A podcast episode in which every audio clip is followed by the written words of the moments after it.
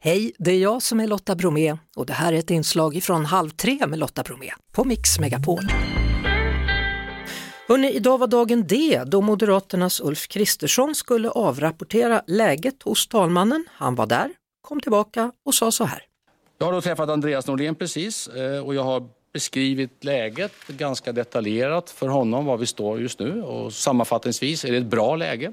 Vi har konstruktiva diskussioner. Så att eh, givet detta och givet den komplexitet som ligger framför oss så har jag idag föreslagit att jag får två veckors sonderingstid med åter eller lägesrapport efter en vecka. Jag tror jag stannar där faktiskt. Där stannade han. Niklas Svensson, välkommen hit. Tack så mycket. Eh, jo, han meddelade också, ska vi säga, eh, på dithörande presskonferens att han inte fick några tomater idag hos ja. talmannen utan det blev en slät kopp kaffe. Jag hörde det. Ja. Mm. Vad ska vi säga om det här nu då? Kommer det fortsätta vara så här oerhört tyst om förhandlingarna som det har varit hittills? Ja, det kommer det att vara. Det kommer att vara tyst eh, i åtminstone en vecka till. Eh, vi hörde ju Kristersson då säga att han ska avrapportera om en vecka, men vi kommer att få vänta i minst två veckor på nästa regering. Mm. Eh, vi ska säga det också att, att eh, eh talmannen har alltså gått med på det här och sagt att det var helt okej. Okay efter Precis. det hela. Ja. Men då lämnar vi den delen av politiken och så konstaterar vi att Kristersson innan han gick in på dagens möte med talmannen sa så här. Jag hade kontakt med Magdalena Andersson igår kväll. Där väl nyckelbegreppet är att det är ett troligt sabotage inom svensk ekonomisk eh, zon. Det är naturligtvis utomordentligt allvarligt. Och jag har också sagt till regeringen att jag naturligtvis står till förfogande för alla dragningar, möten, samtal som regeringen i det här rätt speciella politiska läget kan tycka är lämpliga. Mm. Så sa alltså Kristersson.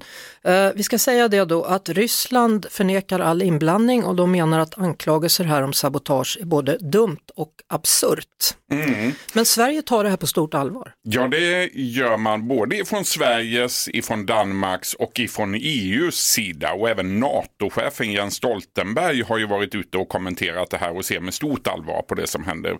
Eh, att de här uttalandena kommer från Kreml och från Moskva, det är ju inte överraskande. Eh, jag tror att alla hade räknat med att de skulle förneka att de själva låg bakom det här. Men vilka det verkligen är som ligger bakom det, det har vi ju ingen aning om än. Nej, och, och nu har man då sammankallat det, heter det nu, säkerhetspolitiska rådet? Det säkerhetspolitiska rådet som ju leds av statsministern och egentligen så är det ju Eh, hon tillsammans med försvarsministern, justitieministern och några andra tunga ministrar som, eh, som träffas och diskuterar det som har hänt.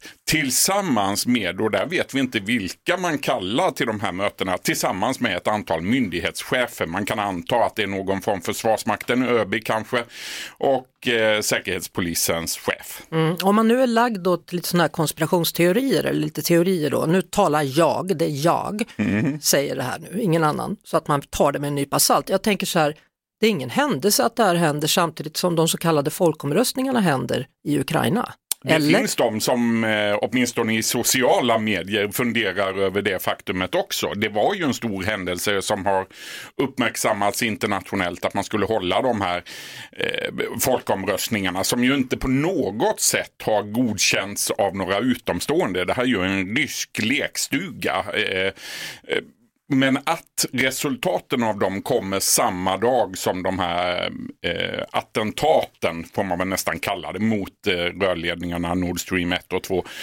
Eh, ja, det är någonting som har väckt uppmärksamhet i vart fall. Mm. Vi konstaterar också då idag bland telegram att efter den här mobiliseringsordern då så har USAs ambassad i Moskva uppmanat alla amerikanska medborgare att lämna Ryssland snarast. Varför? Mm. Ja, det kan man ju fundera över varför det kommer just nu och inte tidigare. Eh, det här innebär ju till exempel, såg jag i rapporteringen för en stund sedan, att alla de amerikanska hockeyspelare som befinner sig runt om i olika lag i Ryssland, de måste lämna landet. Och uppmaningen gäller ju alla amerikanska medborgare och jag tror att många regeringar har anledning att fundera över sina medborgare just nu. Mm, vi ska säga det att vi har varit i kontakt med UD men de har inget besked att ge i nuläget men kommer att återkomma. Vi lär väl fortsätta prata om de här sakerna Niklas Svensson från Expressen. Tack för idag! Tack. Vi hörs såklart på Mix Megapol varje eftermiddag vid halv tre. Ett poddtips från Podplay. I podden Något Kaiko garanterar östgötarna Brutti och jag, Davva, dig en stor dos skratt.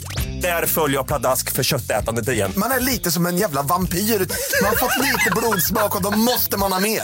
Udda spaningar, fängslande anekdoter och en och annan arg rant.